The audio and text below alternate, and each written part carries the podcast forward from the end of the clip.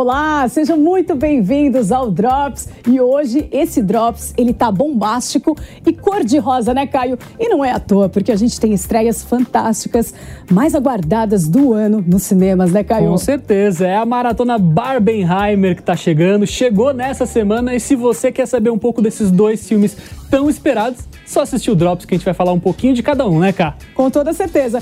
Mas antes disso, a gente vai falar umas dicas bem bacanas que acabaram de sair nos cinemas e no streaming. Bora para a primeira. Você que ama comédia e ficção científica vai gostar desse lançamento da Netflix. O nome do filme é Clonar um Tyrone. Estrelado por Jamie Foxx, John Boyega e Tiana Paris, o longa conta a história do traficante Fontaine. O cafetão Slick Charles e a prostituta Yoyo, eles acabam se metendo em uma conspiração governamental que envolve a clonagem de pessoas e experimentos científicos ilegais. E nessa narrativa veremos elementos políticos contemporâneos com boas doses de comédia. O longa tem direção de Ruel Taylor, mesmo aí que dirigiu Creed 2 e Space Jam Um Novo Legado. E o filme, ele está com 96% no Rotten Tomatoes. A crítica colocou o filme lá em cima e o público já deu 100%. Uma nota dessa tem um peso muito relevante para um filmaço com esse elenco lá na Netflix. O Farol Santander em São Paulo acaba de inaugurar a exposição inédita Santos Dumont, o poeta e inventor, em homenagem aos 150 anos de nascimento do aeronauta brasileiro, conhecido por muitos como o pai da aviação. E a nossa Camila Pavão foi conferir de pertinho essa mostra e vai contar tudo agora pra gente. O Farol Santander está celebrando 150 anos de Alberto Santos Dumont, o pai da aviação, mas muito mais do que isso. Aqui a gente vai conhecer outras facetas desse grande inventor. Com a curadoria de séries Stort, a mostra apresenta sua icônica trajetória na conquista do voo, sua vida em família no Brasil e suas pesquisas em Paris. Tudo isso por meio de itens históricos, objetos pessoais, desenhos de projetos, fotos, vídeos, maquetes exclusivas e muita interatividade. Nós temos aqui no Santander, no Farol Santander, no térreo, um avião 14 bis que voa, né? O Calácia, o único piloto de 14 bis, ele, ele está aqui e ele que trouxe esse avião. E, e aqui nós temos um Demoselle, né? Que é do acervo da própria família da Fundação Santos Dumont. Séries falou também sobre a personalidade do aeronauta. O Santos Dumont era um homem sensível, quieto, inteligente, persistente, prospectivo ao máximo, é, focado, né? Ele, é, eu, eu, assim, o que eu identifico, assim, que tem um percurso mais lúdico do início e mais sonhador, né? Assim, os relatos são lindos, os relatos do livro Os Meus Balões. É, e, e, depois ele realmente fica mais técnico, obsessivo, assim, a, toda essa retomada começou a ser mais rápido, é, porque ele via, ele prospectava é, realmente que a aviação ia estar presente nas nossas vidas cotidianamente. Na exposição, encontramos objetos originais de Santos Dumont. Tem o cesto do Balão Brasil e aqui tem o cesto do 14 Bis, são originais, são da Fundação Santos Dumont, o acervo. E nós temos muitas peças da, da Fundação, do, do Museu de Ipiranga, do Museu Paulista, que foram doadas pela família Dumont Hilares. A mostra ficará em exibição até o dia 15 de outubro no Farol Santander, nos pavimentos 23 e 24 do edifício. Os ingressos estão à venda no site do Farol e na bilheteria local. Muito bom poder conhecer um pouco mais da história desse grande inventor brasileiro e os ingressos para essa exposição estão disponíveis no site aqui embaixo ou na bilheteria do Farol Santander. Chegou nos cinemas os filmes mais aguardados do ano que estrearam aí juntinhos na sala de cinema: Barbie e Oppenheimer. Para os íntimos já dessas duas franquias maravilhosas, Barbieheimer, né? Mas começando por Barbie, neste incrível live action, a gente acompanha a rotina da boneca mais famosa do mundo, vivendo sua vida em Barbieland, o mundo mágico das Barbies, onde todas as versões da boneca vivem em completa harmonia e suas únicas preocupações são o quê? Encontrar as melhores roupas para passear, os melhores lookinhos com as amigas e curtir aquelas festas maravilhosas que a gente ama, né? Porém, uma das bonecas interpretada por Margot Robbie começa a perceber que talvez sua vida nesse mundinho cor-de-rosa não é tão perfeita assim não, viu? E ela começa a se questionar sobre o sentido de sua existência e acaba até alarmando as suas amigas. Logo, sua vida aí nesse universo de Barbie Land começa a mudar e ela acaba indo para o mundo real, acompanhada de seu fiel e amado Ken. Caio, você já assistiu o filme? Eu sou muito fã de Barbie e já tô super feliz em saber que esse filme é um baita fanservice para quem brincou de boneca, brincou de Barbie quando era pequena, para quem conhece o nome das Barbies, porque tem Barbie para tudo quanto é gosto.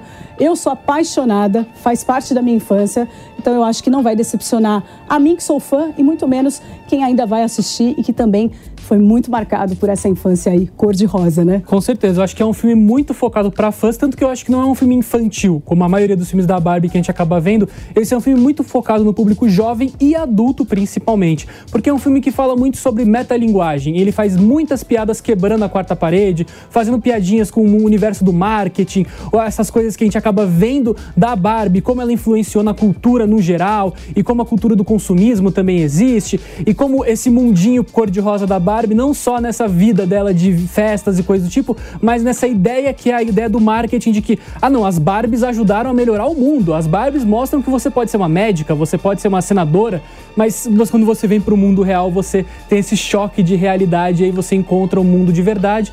E é nesse cenário que tem muitas piadas, inclusive a própria Mattel, que é a criadora da Barbie, é alvo de diversas piadas. Ela tem esse personagem que é o, o CEO, né, o executivo ali, que representa muita coisa de como a empresa fala uma coisa, mas internamente é outra. É um filme muito ácido em muitos aspectos e que muita gente pode até classificar como sendo um filme que quer tocar naqueles pontos de lacração ou coisa do tipo. Eu acho que é muito pelo contrário. Eu acho que é um filme que sabe muito bem abordar esses temas, com um roteiro muito bem escrito e que sabe como fazer essas críticas em forma de piada e fazer com que você pense um pouco mais. Não vejo como um filme que também se aprofunda muito nessas questões, mas ele consegue fazer com que você entenda essas questões é um filme de, de mulheres, feito para mulheres, feito por mulheres, e que eu sinto que mulheres vão gostar muito de poder assistir esse filme no cinema, se identificar e entender os seus dramas, os seus conflitos diários e como ali é representado de uma forma, de uma coisa que você brincou a sua vida inteira, que você teve essa relação a sua vida inteira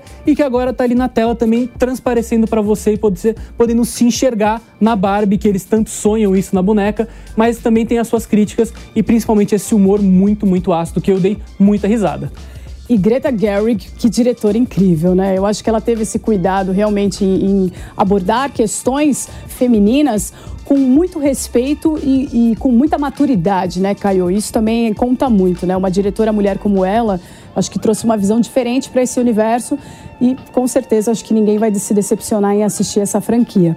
Ah, com certeza. A Greta, a gente sabe que ela vem desses filmes falando sobre questões femininas que ela fez em Lady Bird, ela fez também no Adoráveis Mulheres, e agora ela chega na Barbie, que é esse ícone da cultura, e ela transforma esse filme que poderia ser meio bobinho, poderia ser só sobre essa questão do rosa e de tudo mais, em um filme que aborda outros temas e que consegue fugir desse mundinho que eu acho que é muito legal. E é isso, o roteiro, ela escreveu, ela e o Noah Baumbach, que são o casal, né? Eles fizeram também o História de um Casamento lá, que deu o Oscar foi concorrer ao Oscar, teve muita coisa em cima, e é um filme que também aborda esse lado, e você falou um pouco da coisa de ser fã, dá para perceber que é um trabalho que eles se divertiram e que eles são muito fãs, porque eles trazem essas bonecas, todos os nomes, bonecas que foram descontinuadas porque existia uma boneca meio Barbie grávida, e aí foi descontinuado porque uma boneca Barbie grávida é bizarro. Então eles fazem piadas com esse tipo de coisa, que também estão na Barbie Land, mas que estão meio embaixo do tapete, que ninguém quer saber direito tem lá uma piada para isso. É um filme muito, muito bem humorado, que faz as suas críticas. Não é um filme que vai te surpreender. Se você viu o trailer, dá para entender mais ou menos qual o caminho que vai seguir. Mas tem muita homenagem, muita piada. Tem homenagem para a criadora da Barbie, a filha da criadora da Barbie, a Bárbara, que virou a Barbie boneca, está no filme, é uma senhora de 85 anos, tá lá sentada no ponto de ônibus e conversa com a Margot Robbie, uma cena muito fofinha. Então é isso, é um filme que sabe prestar homenagens, mas também sabe conversar com o público atual para poder quebrar alguns paradigmas. E esteticamente, um filme muito bonito, né, Caio? Um filme muito colorido. Eles se preocuparam muito com essa questão estética de um mundo cor-de-rosa, porém colorido que, assim, para quem for assistir na telona, que eu acho que é o que vale mais a pena, vai ser um colírio para os olhos, né? E ver essa referência da casa da Barbie emociona pra caramba para quem brincou. O carro da Barbie, né? Todos os elementos ali Barbie muito bem representados, né, Caio? É, muito colorido, como você disse. Essas referências. Tem a casa da Barbie, que tem um milhão de versões, a gente vê elas em tela. Tem a, a ambulância da Barbie, é exatamente igual você lembra de, de quando você vê pessoas brincando de abre, aí tem as macas que caem, não sei o que. É muito uma cara de uma coisa de boneca que foi levada pra tela. E tem a coisa da, da boneca Barbie nunca interagir com água. Então, quando ela toma banho, ela só faz assim, não tem uma água caindo. Ah, vai tomar um suco, vira o suco no copo e toma sem tomar nada. Porque na vida real, quando você tá brincando, brincando de boneca ou de boneco, você não, não joga água na cara do seu, do seu boneco ou boneca. Você pega o chazinho e toma. Então é uma coisa assim, eles tiveram esse cuidado também para mostrar como Barbie Land é esse mundo imaginação de uma criança. E quando ela vai pro mundo real, é uma coisa completamente diferente. Ela é assediada, ela tem várias coisas de mundo real que a gente acaba tendo a transparência de chegar ali. E como o Ken também tá nessa relação. Esse protagonismo é um protagonismo muito duplo. A Margot Robbie se destaca totalmente, mais o Ken, interpretado pelo Ryan Gosling, que todos os Ken são só Ken, né? Então tem o Simu Liu, que é o cara que faz o Shang-Chi, também é um Ken, e tem esse Ken, que é o Ryan Gosling, que é esse personagem principal, e como é a reação dele ao mundo real que aí é o que acaba virando a chave pro filme engatilhar para outro caminho. Porque esse começo é muito essa vida rosa, essa maravilha toda que a gente vê na tela do cinema. É incrível como essas cores saltam realmente aos olhos. E outra coisa que vale muito a pena destacar é a trilha sonora, né? O disco da Barbie é um dos melhores discos que tem. Tem Billie Eilish, tem Dua Lipa, tem uma trilha sonora incrível. A trilha sonora original eu não gostei tanto da composta pro filme, mas essas músicas que foram feitas pro filme e que estão inseridas durante a projeção, eu acho que são incríveis. Fizeram toda a diferença diferença, né? Dua Lipa já tá assim em primeiro topo lugar da parada, tudo. Né? Já tá no topo das paradas aí, com toda certeza. Musicão, né? Então entrega aí tudo com toda certeza. E é legal que o elenco tava super entusiasmado, né? Eles mergulharam de cabeça, literalmente, nesse universo rosa. Tanto que a Margot Robbie, ela até multou a galera que não usava rosa dentro do set de filmagem, né, Caio? É, essas curiosidades. Maravilhoso. A Margot Robbie acho que aprendeu quando ela fez Esquadrão Suicida, que o Jared Leto mandava ratos, porque ele era o Coringa, ele mandava ratos para todo mundo da produção, eles fizeram fizeram uma tatuagem, todo mundo junto. Ela entrou nesse espírito numa produção que todo mundo tem que fazer as coisas de dentro do filme, então ela levou bem a sério essa coisa do rosa. Por isso que hoje eu vim de calça rosa também. A Camila tá de rosa, aqui, então ó, a gente tá aqui, ó, ruiva. pra não ser multada. Com toda certeza. então você que é fã de Barbie, ou você que achava que era um filminho fútil de bonequinha, vai pro cinema porque eu acho que você vai se surpreender, viu? Com certeza. Se você gosta de Barbie, você vai amar. Se você detesta Barbie, você vai se divertir muito com o filme. E vamos falar agora do filme literalmente bombástico Oppenheimer, o longa histórico dirigido por Christopher Nolan, que é baseado no livro biográfico e vencedor do prêmio Pulitzer. Prometeu Americano, o Triunfo e a Tragédia, escrito por J. Robert Oppenheimer. E essa história é ambientada na Segunda Guerra Mundial e acompanha aí a vida de Oppenheimer, vivido por Cillian Murphy, excelente ator, que é um físico na Universidade da Califórnia e ele é, faz parte de um grupo de cientistas. Eles se unem aí para o desenvolvimento da arma nuclear super conhecida que foi responsável aí pelas tragédias nas cidades de Hiroshima e Nagasaki, no Japão, em 1945. Além de Cillian, o elenco também traz nomes como Emily Blunt, Matt Damon, Robert Downey Jr. e muitas outras estrelas.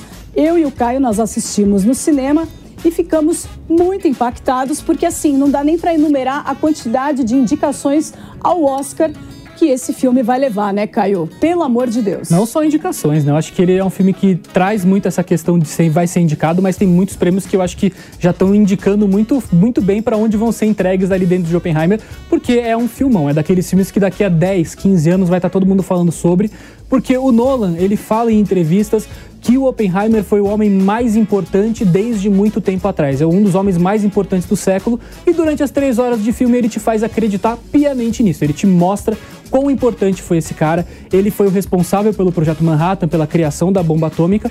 E aí, enquanto, conforme o tempo vai passando no filme, ele vai colocando mais coisas para você pensar e vai gerando um pouco mais de angústia, colocando um contraponto muito importante para você entender que ele vai criando aquela figura do herói nacional e ele tá ali porque é importante que a gente vai ganhar dos nazistas, a gente vai derrubar essa bomba. Só que ele começa a entender a importância que ele tem nessa virada de que agora não vai ter mais uma guerra, porque se tiver uma guerra todo mundo tem bomba atômica e vai explodir o mundo inteiro e acabou. Então é esse tipo de responsabilidade que ele atribui ao personagem. O Cillian Murphy tá muito bem no filme, é um cara que entrega muito, so... é um cara muito complexo de se entregar em tela e ele consegue. Meu único porém é o Nolan tem uma dificuldade com personagens femininas, a gente já sabe disso. E nesse caso é a mesma coisa. A personagem da Emily Blunt acaba tem uma cena muito boa com ela, mas ela acaba passando muito ali no superficial e principalmente a personagem que é a amante do Oppenheimer, que é vivida pela atriz Florence Pugh, que acaba ficando completamente jogada nessa situação. Eu acho que acaba ficando um pouco realmente largada de lado nessa história. Tudo bem que o protagonista é o Oppenheimer, ele conta muito bem essa história. E aí tem um outro ponto de vista, que é o ponto de vista em preto e branco, que é o do Robert Downey Jr., que traz toda essa complexidade, traz esses questionamentos diferentes e que você ainda, naquele momento você fala assim, mas pera, eu tô torcendo pro cara que é o vilão, basicamente, né? É muito interessante de você pegar isso e ver, né, cara? Você também Exatamente. assistiu comigo e a gente teve um impacto de assistir no IMAX, que é onde o diretor tanto fala que é para todo mundo assistir. Exato. E o som desse filme o som é incrível. Incrível. A trilha sonora todinha é costurada de uma forma que se não tivesse a trilha sonora, a gente não entenderia talvez muito bem o filme.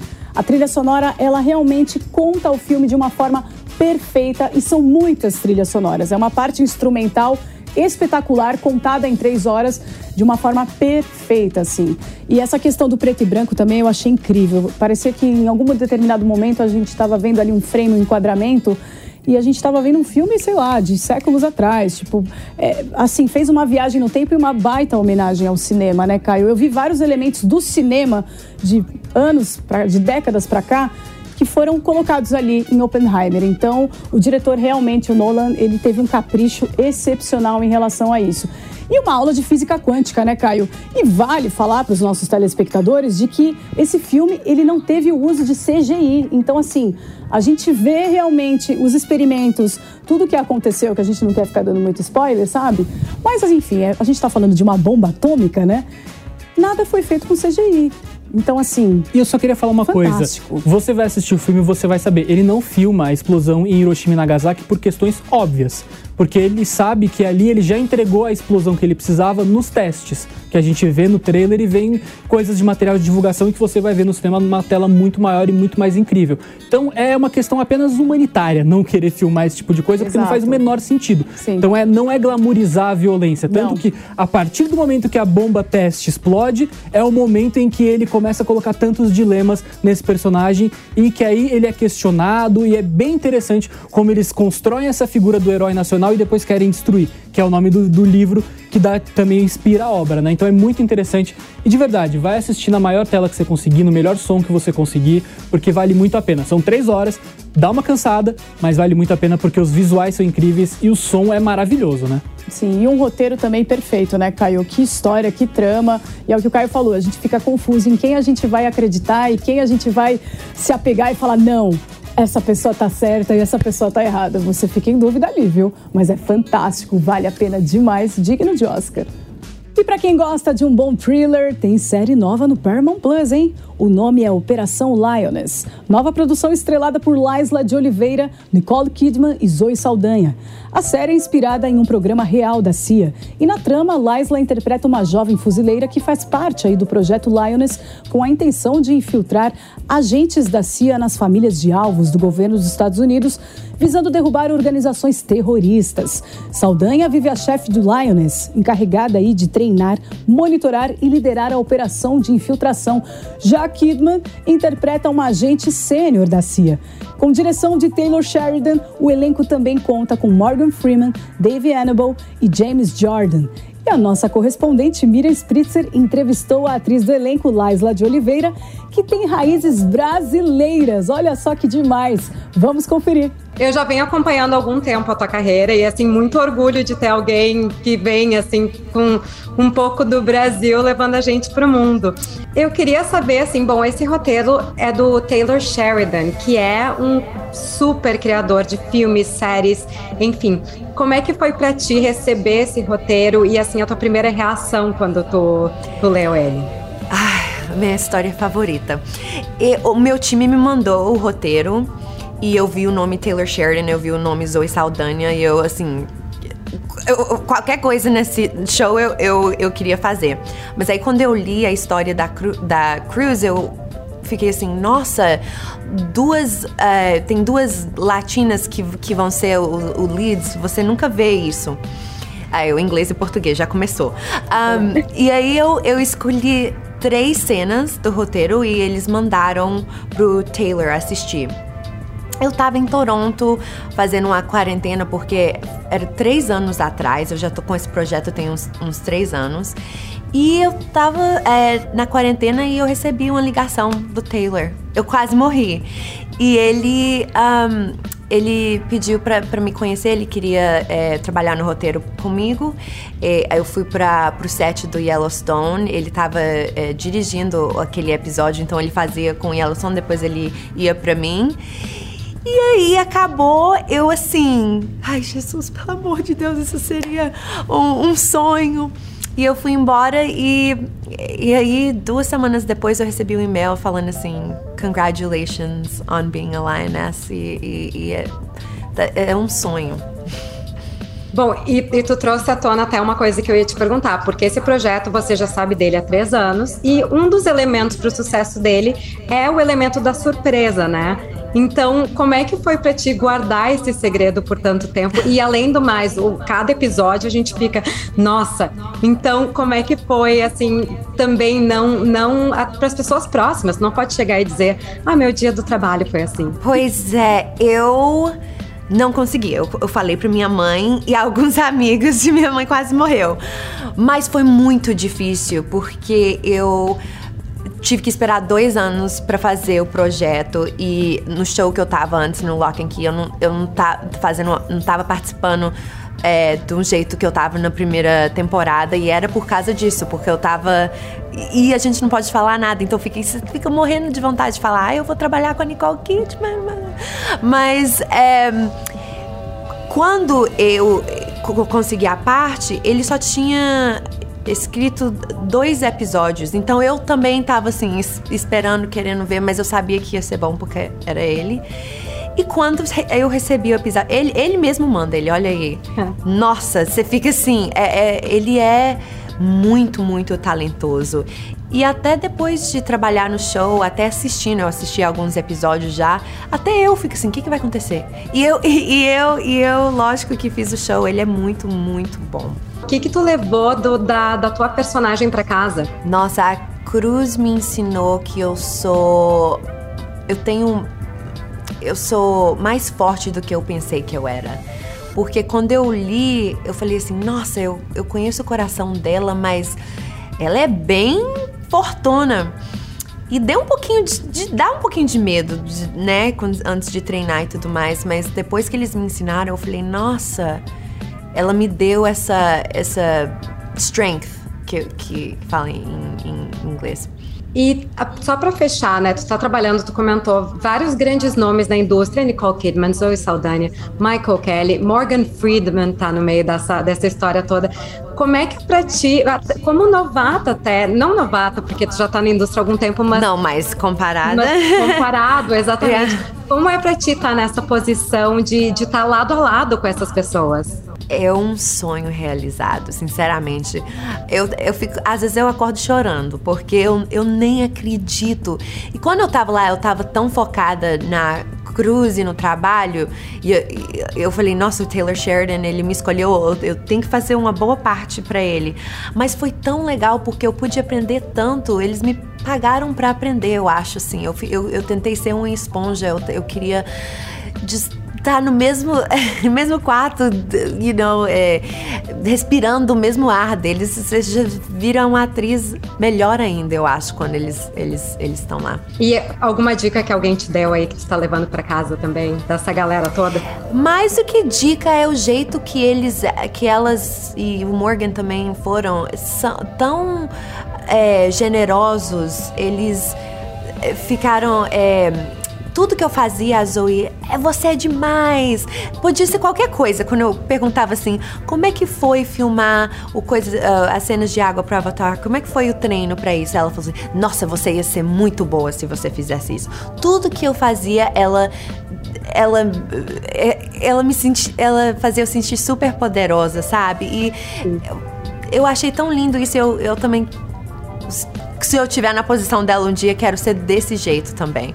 Ponto final no nosso Drops, que hoje está cor-de-rosa, né, Caio? E muito bombástico. Sem dúvida nenhuma. Olha, corre pro cinema para assistir Barbie Oppenheimer, porque vale muito a pena mesmo. Não, é um, não são filmes que estão só no hype, são filmes que vão valer a pena ver nas telonas, tá demais. E tem muitos lançamentos também no streaming para aproveitar também, né, Caio? Com certeza. Aproveita esse momento do hype, vai no cinema. Se quiser ver os dois no mesmo dia, tem como, são cinco horinhas. Mas se quiser ver um ou outro, aproveita que esse é o momento certo para você aproveitar essa experiência e poder curtir bastante no cinema. Sem dúvida nenhuma. Um excelente final de semana para vocês e até mais. Tchau, tchau.